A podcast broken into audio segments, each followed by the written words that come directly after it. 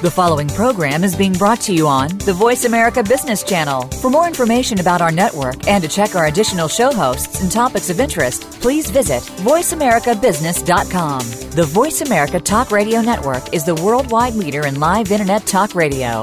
Visit VoiceAmerica.com. The views and ideas expressed on the following program are strictly those of the host or guests and do not necessarily reflect the views and ideas held by the Voice America Talk Radio Network, its staff, and management.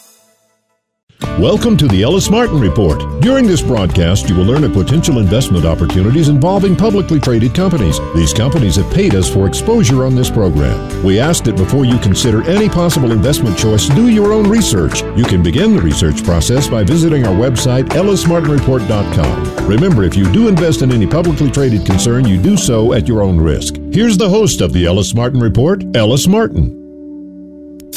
Today on the program, I'm pleased to welcome the return of silver producer Silvercorp Metals to the Ellis Martin Report. Silvercorp trades in the U.S. as SVMLF and on the TSX as SVM. Silvercorp has very compelling earning results for 2016. I'll have a conversation with their Vice President of Corporate Development, Gordon Neal. Ken Berry will join us. He's the President of Northern Vertex Mining Corporation, trading as NEE on the TSX Venture Exchange and in the U.S. as NHVCF. Northern Vertex is planning to go into full commercial production of their Moss mine in the fall of this year.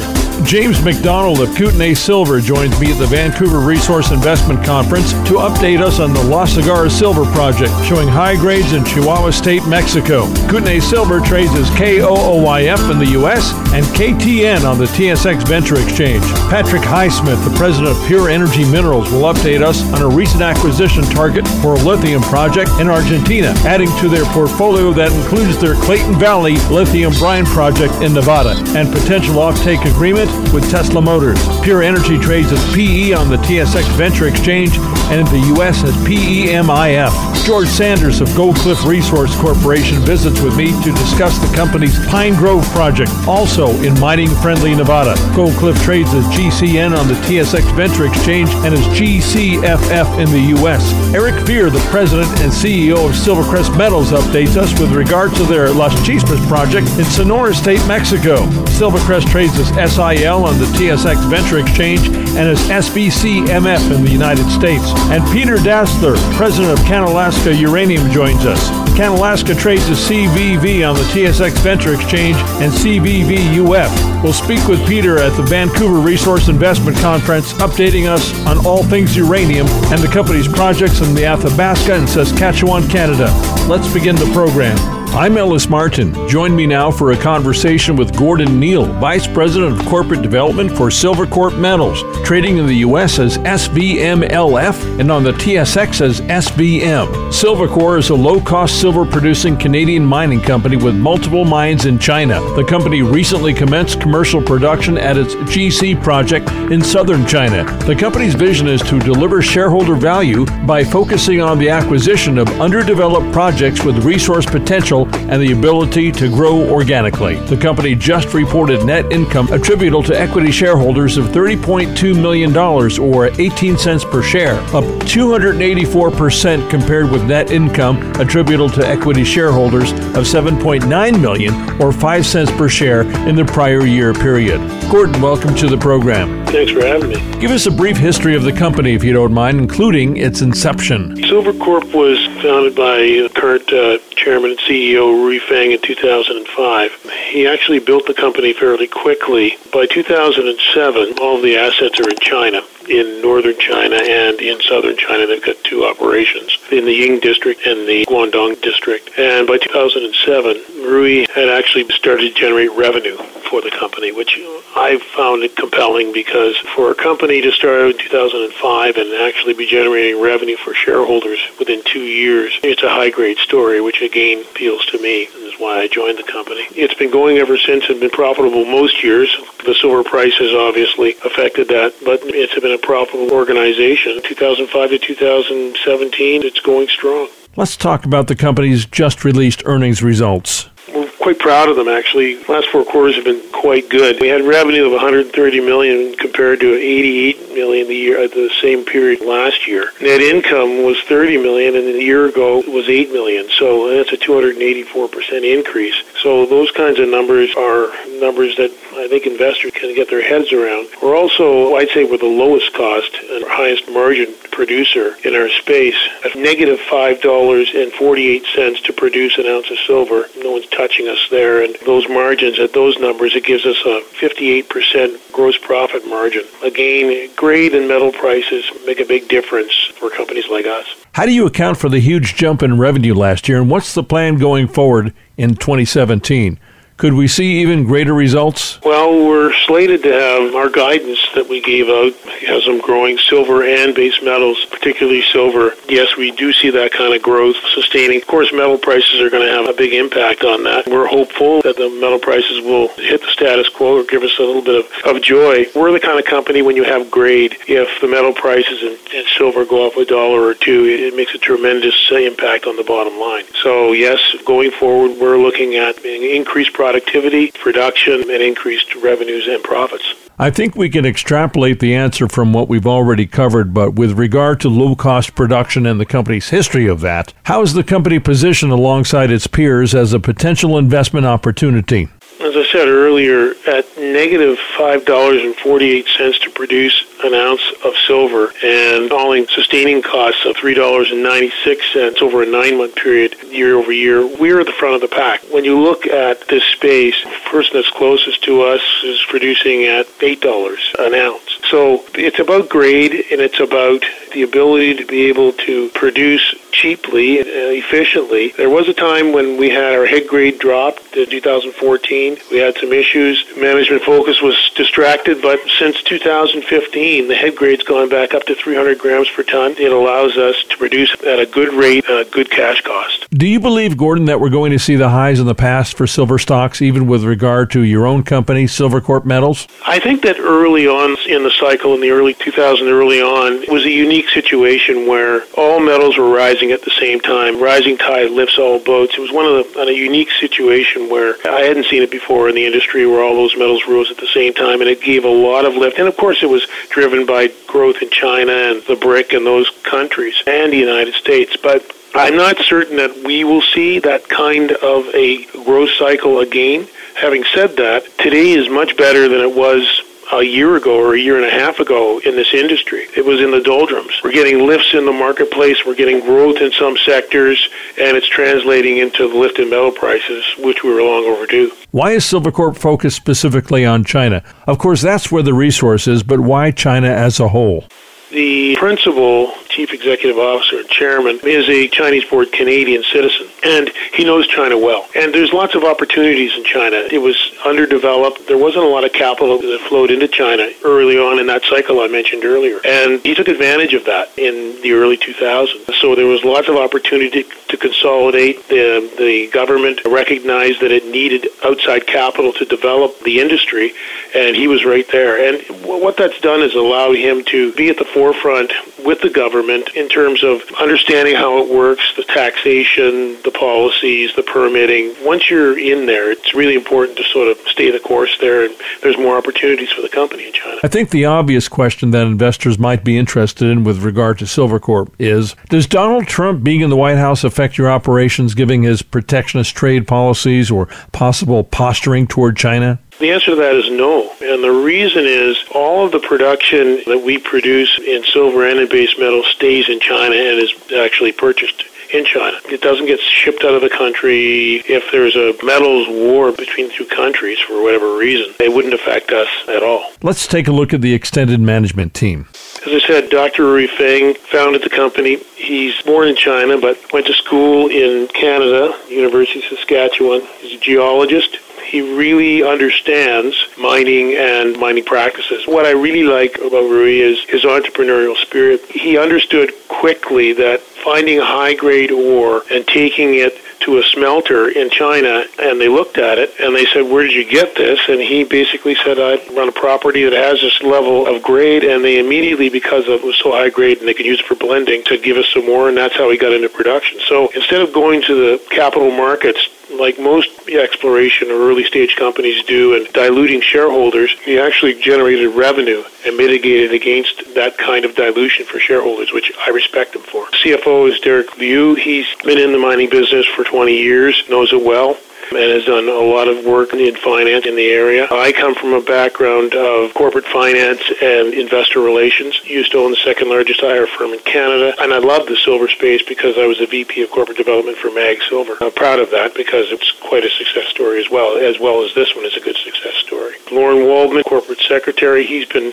very helpful here in terms of helping to guide the company through some trying times. As a short seller that came after it in 2011, and that was the management distraction. I, I alluded to earlier. And the company was ultimately vindicated, and that's what allowed them to go back and look for more grade and for more tons. Considering all of what I just heard, what specifically drew you to Silvercorp? Why did you join the team? Pretty easy. Grade and entrepreneurship. I mean, I've owned my own businesses, but first of all, grade. I mean, I learned early on, as I said with Mag Silver, that grade is king. And to make things work and to make things economic and to give yourself some breathing room and to give shareholders some room to make money, grade is very important. The vagaries of the marketplace can be mitigated to some degree with grade. So it's grade, grade, grade, or go home, I guess. But I also got to say that the manage I hit it off with uh, with management here. They really run a very tight ship. The kind of mining that they do at Silvercorp is narrow vein mining, high grade narrow vein, and so it's really important to understand how to minimize dilution. And Rui Feng knows how to get his crew to minimize dilution, and he's done a great job at it. And so he knows how to run a good tight operation. This is one of the few silver stories that actually makes money regularly in this space. Gordon, it's been a pleasure speaking with you today. I look forward to many more conversations in the coming months. Thanks for joining me today on the program. Thanks. I've been speaking with Gordon Neal, Vice President of Corporate Development for Silvercorp Metals, trading in the U.S. as SVMLF and on the TSX as SVM. Listen to the segment again on our website, ellismartinreport.com.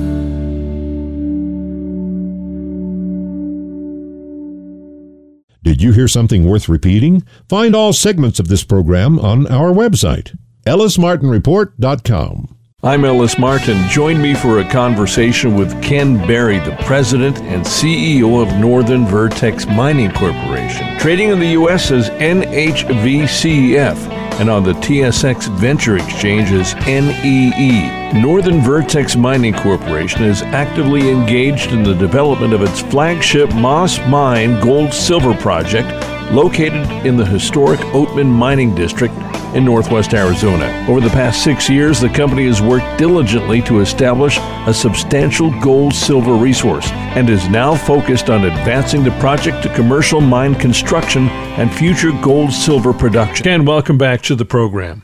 Ellis, thank you very much for having me. If you wouldn't mind, please give our audience a brief overview of the Northern Vertex story. Our story is really about the Moss Mine in Arizona, and Northern Vertex has been successful since 2011 at proving up a resource. We've drilled over 470 drill holes on this property. All up in total, there's probably close to, I think, 750 or 800 drill holes on this resource. We've established a feasibility. We've conducted a test mining pilot plant that produced 4,000 ounces of gold and 20,000 ounces of silver.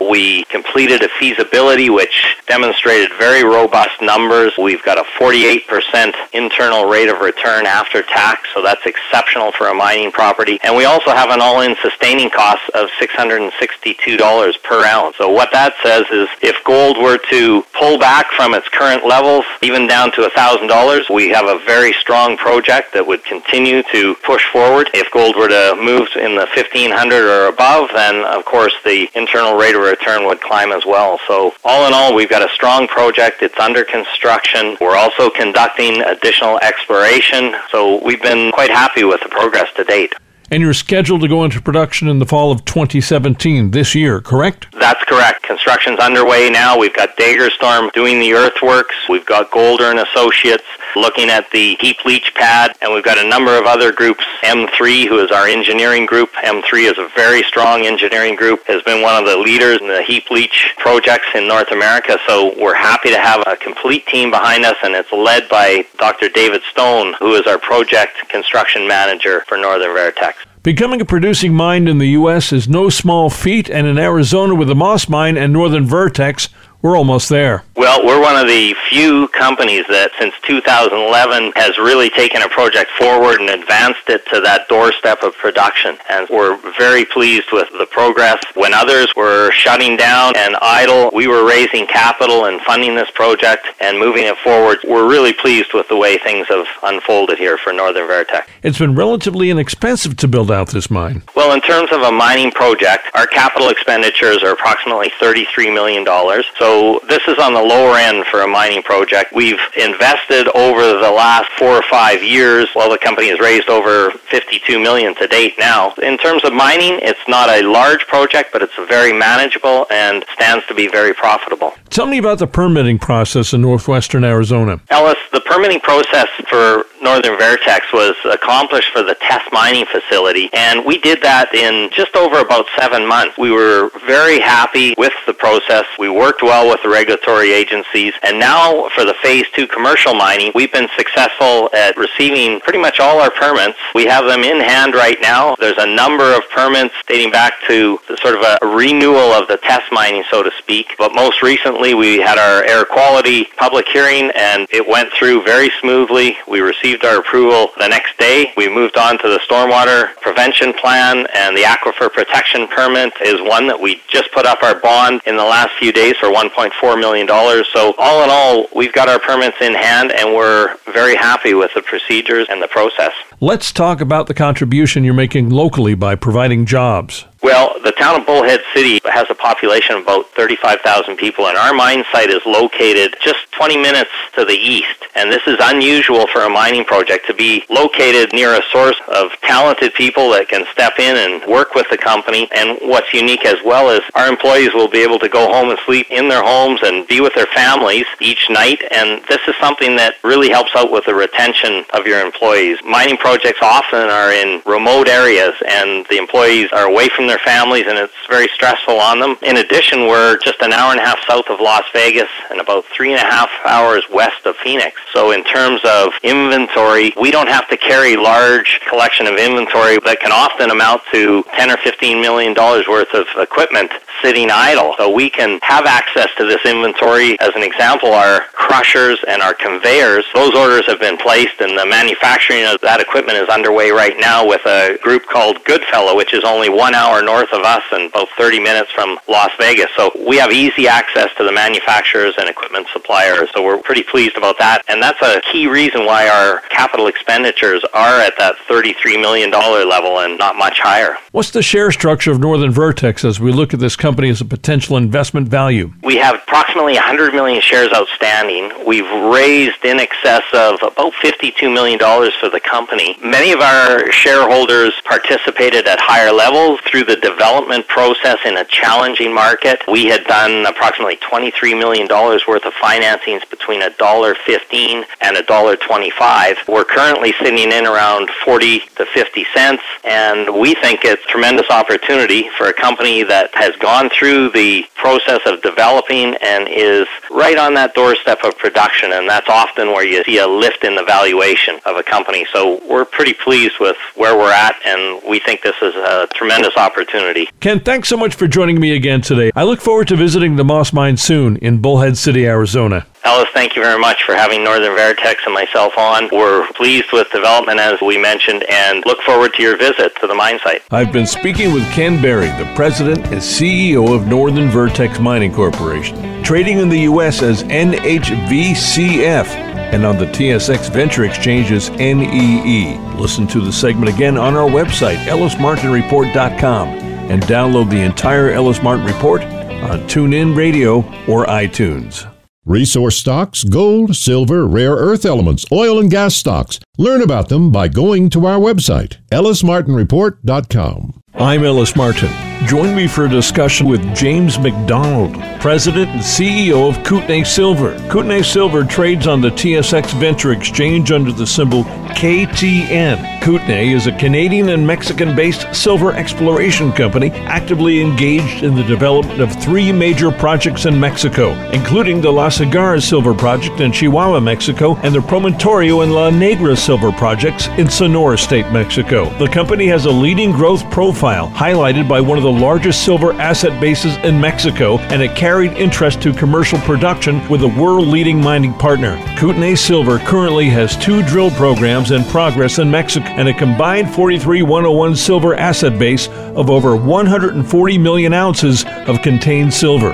Forward looking statements may be included going forward. Today, as part of a series of sponsor company interviews, I'm speaking with Mr. McDonald at the Vancouver Resource Investment Conference. Jim, welcome back to the program. Yeah, thank you, Ellis. Pleasure to be here. Last time we spoke, I think you were uh, underground or near your project, the La Cigarra project in Mexico. Uh, what's happened since then? Well, I just got back from there last night, actually, and a lot of things. A lot's cooking down there. We made a new discovery on, a, on the ram structure, tested 400 meters of a 3,000 meter long structure, we hit silver in every single hole so that's looking very promising. We've been picking that deposit apart, doing a lot of geologic work, relogging, remapping.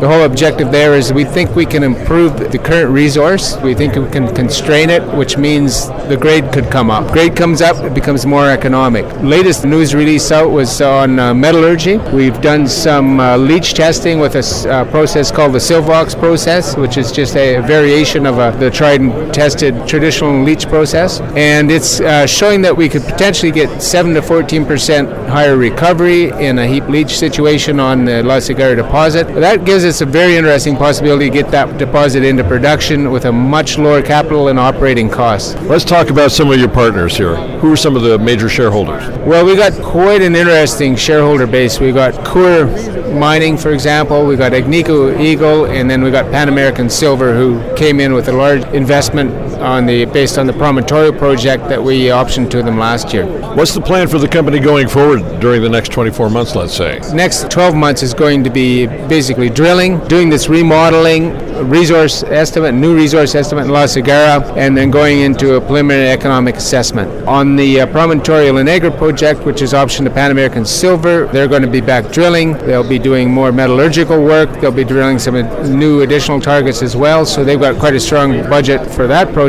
So, in other words, a lot of work going on, a lot of news coming out in the next 12 months. You're fairly well financed for all the news flow that you're going to be generating. Yeah, we're currently have uh, six million cash in the treasury, and so we're well situated to move ahead on on our programs for the year. Now we're here at the Vancouver Resource Investment Conference. What kind of sentiment have you been feeling when you've been greeting investors, potential investors, and other people in the same business as you? Well, much improved over a year ago. We saw this market uh, bottoming probably 2015, 2016, and we saw the turn, what we believe is the turn last year about this time. So th- this year, this show is, uh, there's a lot more people here much better attended. The feeling and the motion and the the sentiment here is, is very buoyant. Well, Jim, it's always a great pleasure to speak with you. Thanks so much for joining me today on the program. Well, thank you, and look forward to doing it again. I've been speaking with James McDonald, the president and CEO of Kootenay Silver, trading as KOOYF in the U.S. and KTN on the TSX Venture Exchange.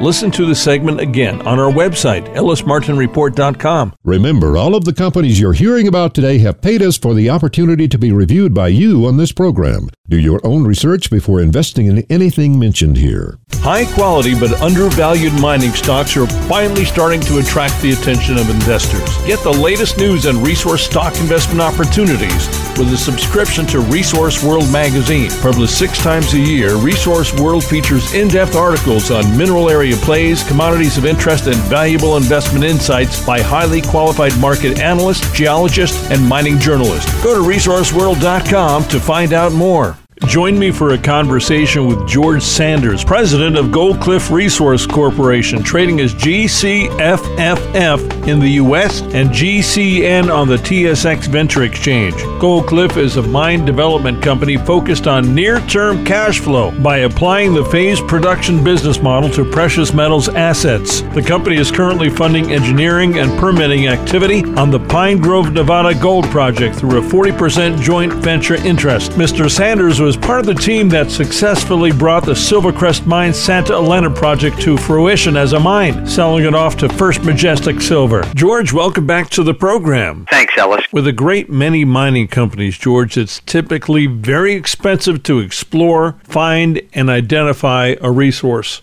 build a mill, etc. The cost to finance an operation can be very expensive. You and several others in the sector have employed a pay as you go strategy, on the other hand. Absolutely. Not only, Ellis, the money involved, but the time. I wouldn't call most of the companies that do that mining companies. I would call them exploration companies. The ones that get to the point where they think they might have something, maybe you could say they transition into a development company. That's where we see ourselves at Goldcliff following this phased production model or old fashioned bootstrapping or as you say, pay as you go. It's not something that we've thought up ourselves or invented. In fact, it's the old fashioned style of mining in North America, indeed all over the Americas, sort of get some money back from something as quickly as possible and then reinvest that to see if you have a bigger, more established operation. And that's pretty much the way the business worked really up until the mid or late 1980s and it was only after that that we became focused on ever expanding or growing our resource base. And there's nothing wrong with that. That's a good thing to do. The problem for the investor shareholder is that that process now from discovery to production, if you're quick, will take 12 to 15 years you can't always time your good news with the market cycles, and so sometimes you're advancing your asset in a very positive way into a dead market. So, as you say, the capital isn't available. The net result of that is, as a major investor in your own company, you start out owning a serious number of shares of a not many uh, shares issued company, and a decade later, you have hundreds of millions of shares, and you don't really control the company anymore. You're not even a major shareholder, and everybody's been diluted. This idea of focusing on smaller, modest sized projects to get them to cash flow quickly, or if you've got one that could turn into a bigger deal, to focus on the starter zone, starter open pit, starter stope, underground, whatever it may be, to get you to cash flow as quickly as possible and then build out from there. At the end of the day, that style is going to give you a little bit of an advantage of arriving at where you want to be as a self-sustaining business without the massive dilution. Tell us about the inception of the Pine Grove property, adding it to your portfolio and how it's panned out. Goldcliff started out the first couple of decades as one of these exploration companies on a project in BC and we kept advancing it and we kept adding value to it but got ourselves in the post 2008 downturn. the end of the day, we looked around and the share capital had gone from 50 million to 100 million. And earlier in 2016, in the middle of the year, we took advantage of the opportunity to acquire Pine Grove as we were looking to transition the company away from exploration and into near-term cash flow and development situation. This asset was really tailor-made for that strategy. We jumped on it. When we did that, we bit the bullet and consolidated the share capital. Now, starting with a new focus on a new asset, we have a very nice share structure, and we think that over the next year and a bit as we advance this towards production, we're hoping that we can get into production with this thing even with 100% equity financing and still keep the share capital below say 75 million. At that point have a uh, self-sustaining business. I've been speaking with George Sanders, president of Goldcliff Resource Corporation, trading as GCFFF in the US and GCN on the TSX Venture Exchange. Listen to this segment again on our website, ellismartinreport.com. I'm Ellis Martin. Join me now for a conversation with Eric Fier, the president of Silvercrest Metals, trading in the U.S. as SVCMF and on the TSX Venture Exchange as SIL.B. Silvercrest Metals is a Vancouver based precious metals exploration company that is focused on new discoveries, value added acquisitions, and targeting production in Mexico's historic precious metals districts. Their Las Chispas mine in Sonora State, Mexico promises to be a potentially highly prolific play. Eric, welcome back to the program. Ellis, thanks for having me on again. Always a pleasure. Late in 2016, you announced you were beginning the Phase 2 drill surface and underground drill program. What's the current status of that? We actually started it in December. We did do some work over the holidays. While everybody else was resting, we were working at Las Chispas. The uh, Phase 2 program is in two parts. Part one is the drill program, which is about between six to 10,000 meters, depending on success this year. And that's both surface and underground drilling. We, so far to date, have completed about 2,000 meters of that. Most of that's the surface. Of that 2,000, there's a couple hundred meters of underground drilling at Babicanora currently. Looking for our first result for phase two drilling to come out sometime in February. I don't like to put one or two holes out. We're going to put these things out in five to ten hole kind of batches as they come through the assays.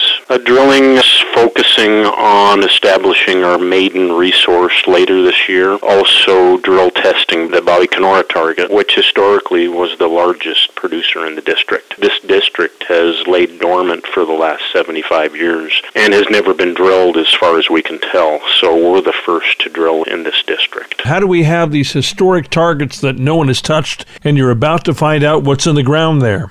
Well, it's uh, been the historic industry standard that you drive on grade and you drill for structure. That's what they did historically. The discovery at Las Chispas was made in 1640 by a Spanish general. A lot of unrest with Apaches up until the uh, late 1800s. There was some mining that was done in the district before the late 1800s, and it was driven on grade, nothing else. We found no evidence of any drill collars on surface or underground. Usually you go into these districts and there's a pile of core sitting somewhere. There's no evidence of any of that. So again, drive on grade and drill on structure. They weren't too concerned with structure. What is the second part of that phase two program? The second part of the phase two program, the critical part, is the ongoing underground rehabilitation of approximately 11.5 kilometers of old workings. So we're reestablishing these workings and we're getting critical data geologically and from a potential mineability of high grade underground. The mineralization, as far as we know, and from a mineability standpoint, had a historic cutoff grade of somewhere between 500 to 1 kilo of silver. There's quite a bit of material that still remains intact underground in the 300 to 500 grams per ton silver plus gold. We're excited about seeing the results from that from underground, and we'll continue probably on a monthly basis to refresh our rehabilitation with new access and some more results as they come out. Not only do we have the underground results coming out, but you'll see just more of this underground rehabilitation. This rehabilitation, just to remind the general public, is exploration rehabilitation. From a mining standpoint, there would need to be more development. You could actually use a lot of the underground workings right now for that development if you wished, so just keep that in mind. We've considered that there's also quite a bit of lower grade material associated with the underground workings and some wider zones. There may be potential for some bulk lower grade in the future. We'll see how that works out in our design. The lower grades can still be substantial, right? And uniquely, too, most of these districts I've been to around in Mexico in my career, and the dumps and the tailings have usually been scavenged and taken to smelters in the past, and Las Chispas, most of that stuff still remains. So there's quite a bit of high grade material that's actually just sitting on the surface right now that could be potentially reprocessed in the future. I've been speaking with Eric Fier, the president of Silvercrest Metals, trading in the U.S.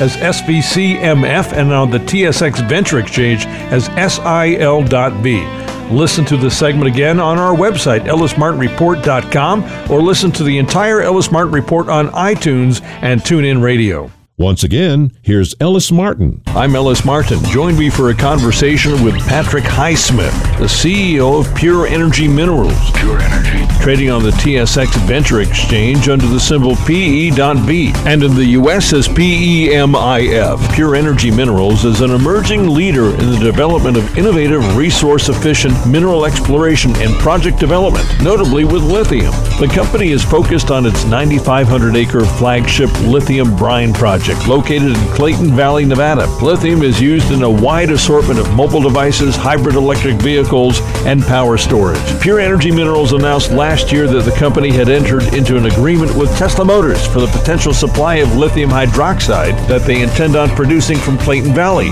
not far from the Tesla Gigafactory. Patrick, welcome back to the program and Happy New Year.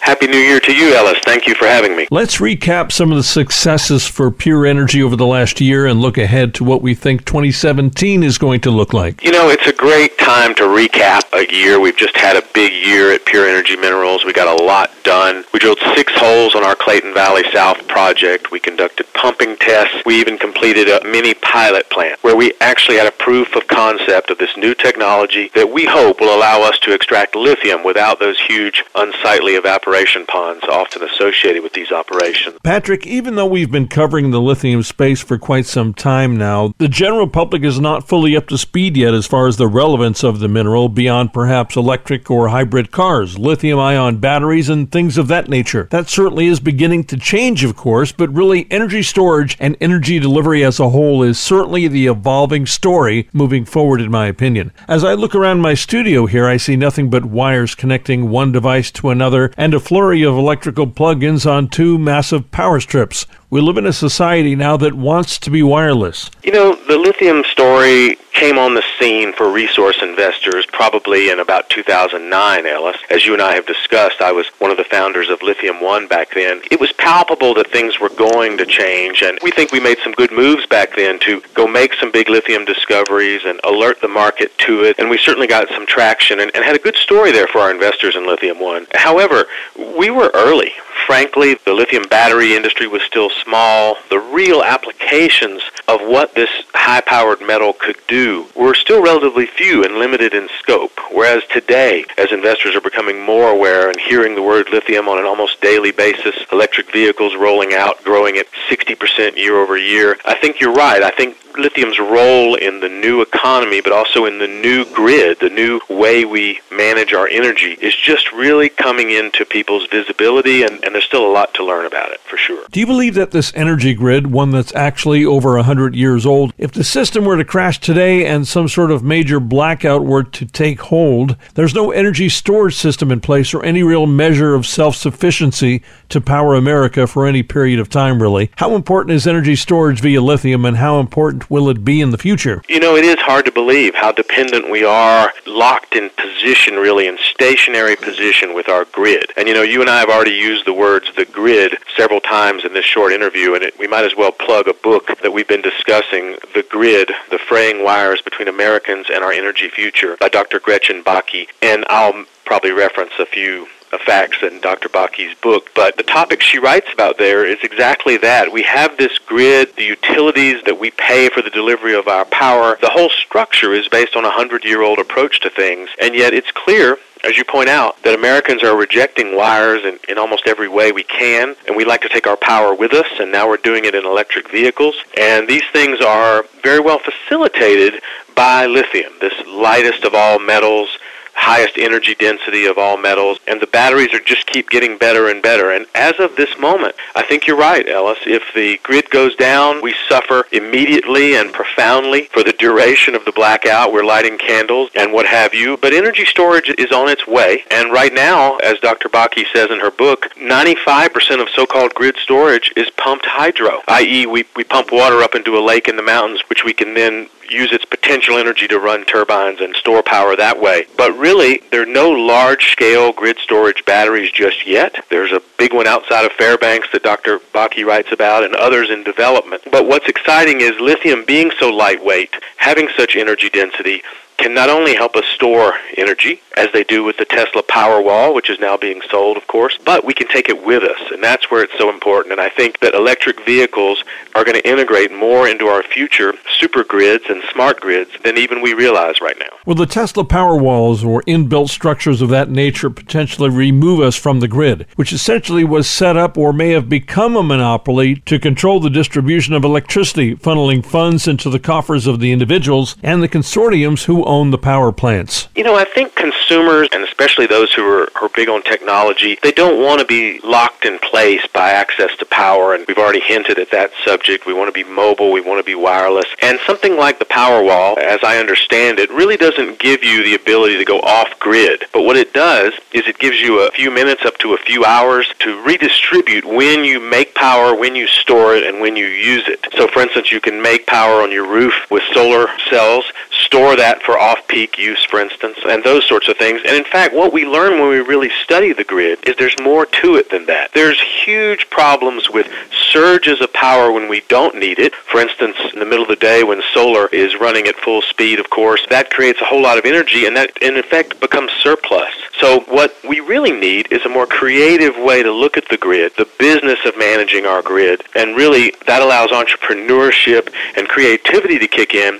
And perhaps the most interesting thing we see going on are not only the uses of things like Tesla's Powerwall, but experimentations with microgrids and so-called nanogrids, where we see communities, universities, research centers integrating all possible and varied ways of making and storing power, cogeneration anytime there's some heat in a process, we can capture that and use some of that to generate some power. We can use solar and wind, and of course we can interact with the grid as well.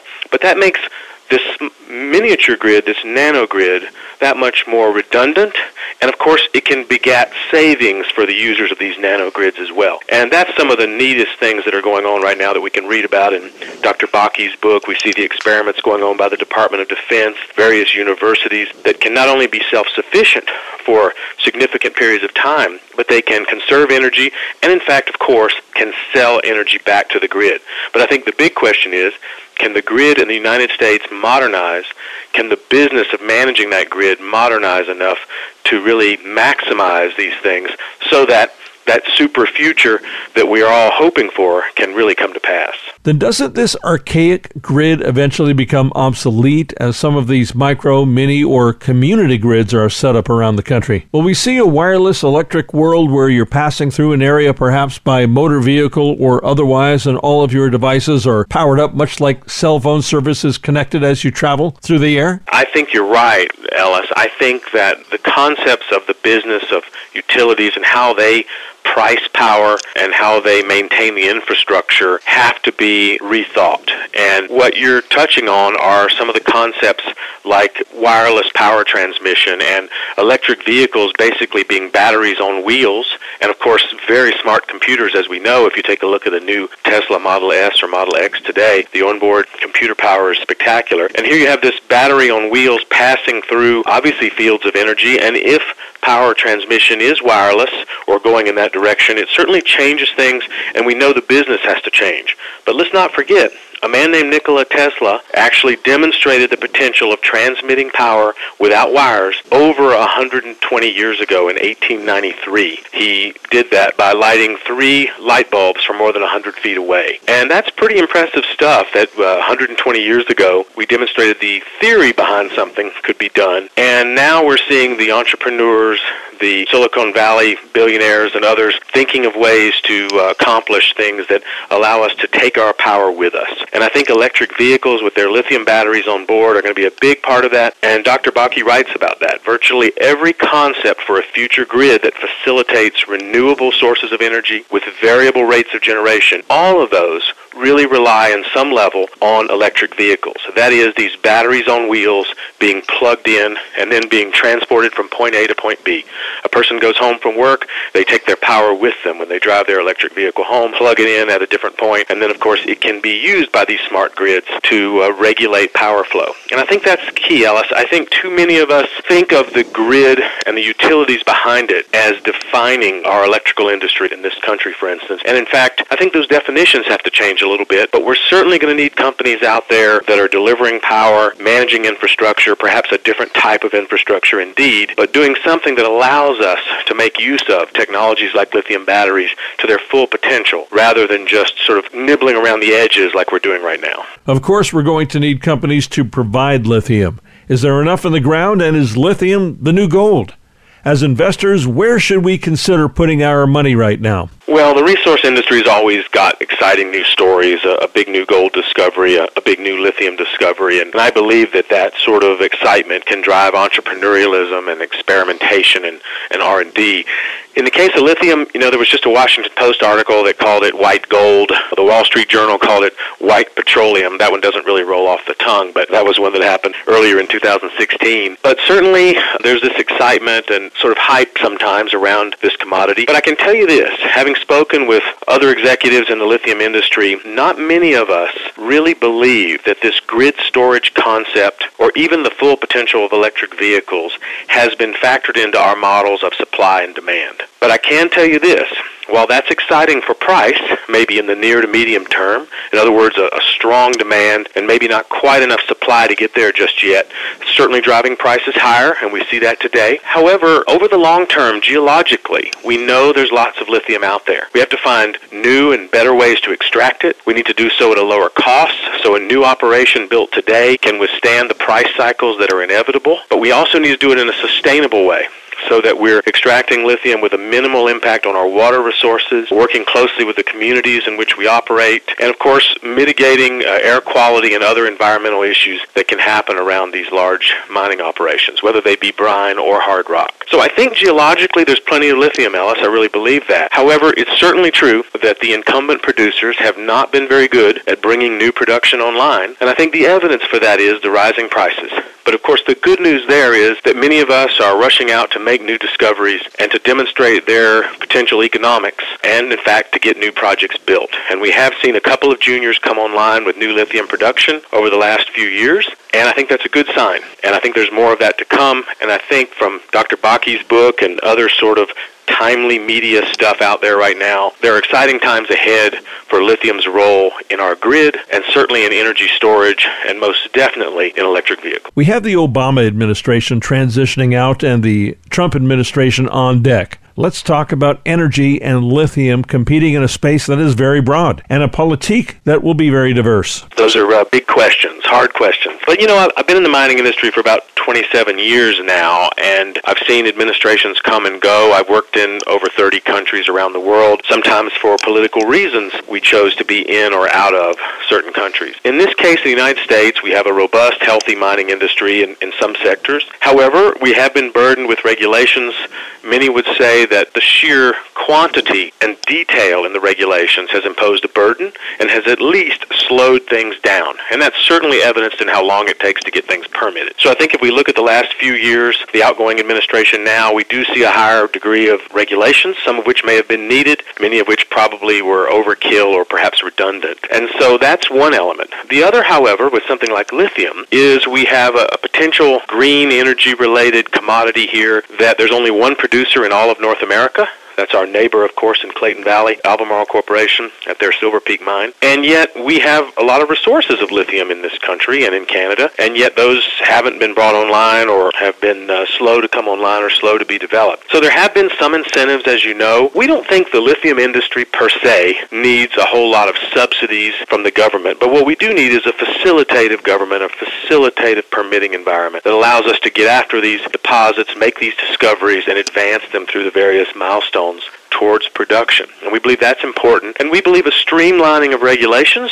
as proposed by the incoming Trump administration, sounds attractive. And at the same time, it's clear that there's a momentum perhaps against a lot of government subsidies and things like that. But I think we in the mining industry have already learned our lessons in that regard. If you can't build a project that's economic through the price cycle, then you're likely to destroy value for your investors. And so at Pure Energy, our focus has been on cost effective lithium production, the ability to get an operation into production that can weather the price cycles. And I think that's key for any future mining developments, whether they be large companies or small companies, paying attention to the bottom line. Now, it's certainly true that an administration in favor of green energy can make things move a little faster in some areas and can streamline regulations, but by and large, look at the value brought to investors, the jobs created, the expansion of the tax base when a new operation goes into production, and that sort of thing. And I think for the most part, the lithium industry is modern. We can adapt to the changing administrations in Washington or whichever national capital. And of course, the uh, funds to do exploration and development do move around the world and that pendulum swings based on the administration in place, as we've seen recently in Argentina, for instance, with the Macri administration coming in there, creating perhaps a more attractive geopolitical environment for investment there than has been the case in the recent few years. So these changes happen, and it just so happens that one of the uh, exciting elements of lithium is its topical nature as it relates to environmentally sustainable energy sources. So perhaps there's a little more spotlight on us at the moment, but I don't see as too much different than the rest of the mining industry in that regard. Patrick, once again, another enlightening conversation with you. Thanks again for joining me today on the program. Thank you again. I've been speaking with Patrick Highsmith, CEO of Pure Energy Minerals, trading on the TSX Venture Exchange as PE.V and in the US as PEMIF. Listen to the segment again on the homepage of our website, ellismartinreport.com. Find our sponsors and listen to segments of this program again on our website, ellismartinreport.com. I'm Ellis Martin. Join me for a recent conversation with Peter Dasler, President and CEO of Canalaska Uranium Limited, trading in the U.S. under the symbol CVVUF and on the TSX Venture Exchange as CVV. Canalaska is an exploration company in Canada's Athabasca Basin, known for some of the highest grades of uranium in the world with 18 projects of their own, holding one of the largest land positions in the region, comprising of up to 1,800 square miles. Canalaska shares a joint venture with the major uranium producer Cameco. Today, Mr. Dasler joins me from the Vancouver Resource Investment Conference. Peter, welcome back to the program. Thanks, Alice. Good to be back again. Uh, the show looks pretty lively here today. It looks very good. This is a very nice turnout at the Vancouver Resource Investment Conference. I'd like to speak with you about the strategy with regard to the major producers around the world in uranium, Cameco for one. They've pulled back quite a bit, which is actually a very, very good thing for the market, isn't it? Yes, the market responded as soon as they said that they were going to do a shutdown during the summertime. And then following that, we saw Kazakhstan say they're going to do a 10% drop in uranium production. The market saw that. We've seen an increase in price for the three weeks since then, and I think we'll continue to see that. Now, what's new with regard to the ever changing but upwardly mobile diamond story and Canalaska? While we had De Beers very active on the ground last year, they gave the property back to us. When we look at the targets, a lot of those very large targets broke up into much smaller targets, and personally, I think that's one of the reasons why they went on to other projects. But we do have a series of targets there that we still believe are kimberlites, and off to the west in Alberta, we have over 60 targets which have a slightly different character,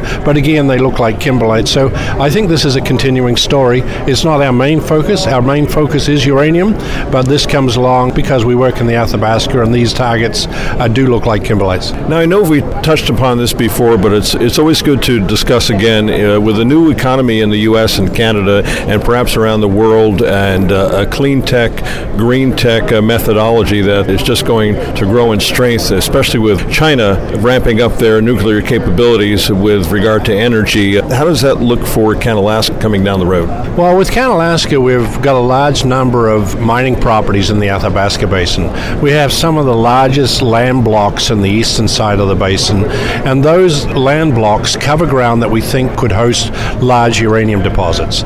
We've worked on them with uh, Mitsubishi Corporation. We're currently working with Cameco Corporation. We've got four Korean corporations working with us on those, and we've got Dennis and going off to drill some targets. These projects were things that we really focused on before Fukushima. We've slowed down since then while the market is saying, Do we want uranium? We now see that the market is asking for more uranium. Prices are moving up. Analysts are talking about the demand that's out there that's going to completely outstrip supply over the next 12, 18 months. So these projects we put a lot of money into uh, are becoming more and more valuable every day. And so our company is growing every day. What do you think about the strategy in the U.S. with regard to nuclear energy? Is it now full throttle ahead? Well, for some time there has been a nuclear agenda in the United States. There are five nuclear power plants being built right now. There are brand new power, uh, nuclear power plants being turned on, but there are about 36 nuclear power plants that have been on the drawing board for the last six or seven years. And I think you're going to see movement on them. You're also seeing movement on the small modular reactors with design plans in Idaho for a, a modular reactor coming on fairly soon and one in Tennessee. So these are sort of micro reactors, if you will. Might we see some of these in some of the mid to smaller cities around the continent? These modular reactors can run a small city. They'll be very useful for isolated communities. In fact, they would run several communities 50, 60, 100 megawatt capacity rather than one gigawatt to a one and a half gigawatt capacity. Now, nothing else in the energy sector really compares to the efficiency, of the use, and the affordability of nuclear energy. Nuclear energy is here to stay. Uh, it's the base load in many countries. In the US, it's running uh, close to 20%. In Ontario, it's running well over 30%. And in France, it's well over 85%. It's continuous supply of clean electricity, which keeps your factories running. There is no interruption to supply. Your equipment runs at the correct speed because you don't have brownout fluctuations. Now, Peter, you've been attending these resource investment conferences for quite a long time. What are you noticing differently about this one in particular? Everybody is uh, looking for a bull market in resources. I see it, I sense it. I've seen this for 25 years. Every now and again, the markets say we're undersupplied in this mineral or that mineral. We've had such a tough time over the last five, six years in all commodities. People are saying this is going to catch up, and people are now looking to invest early in the inexpensive stocks that are out there, the ones that have growth potential. Peter, it's always a pleasure to speak with you. I wish you all the best at the Vancouver Resource Investment Conference. Thank you so much for joining me again today. Thank you very much, Alice. I've been speaking with Peter Dasler, President and CEO of Canalaska Uranium, trading in the U.S. as CVVUF and on the TSX Venture Exchange as CVV. Listen to this segment again on our website, ellismartinreport.com. Look for Canalaska's logo on our homepage and click through to their website. And listen to the Ellis Martin Report in its entirety on iTunes and on your TuneIn radio app. Until next time, invest wisely. I'm Ellis Martin. You've just heard opinion, commentary, and dissertation involving publicly traded companies seeking your potential investment. They paid us for the privilege. Invest at your own risk and only after doing extensive research. Find our sponsors and listen to segments of this program again on our website, ellismartinreport.com.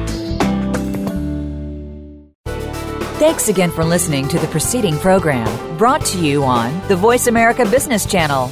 For more information about our network and to check out additional show hosts and topics of interest, please visit voiceamericabusiness.com. The Voice America Talk Radio Network is the worldwide leader in live Internet talk radio. Visit voiceamerica.com. The views and ideas expressed on the preceding program are strictly those of the host or guests and do not necessarily reflect the views and ideas held by the Voice America Talk Radio Network, its staff, and management.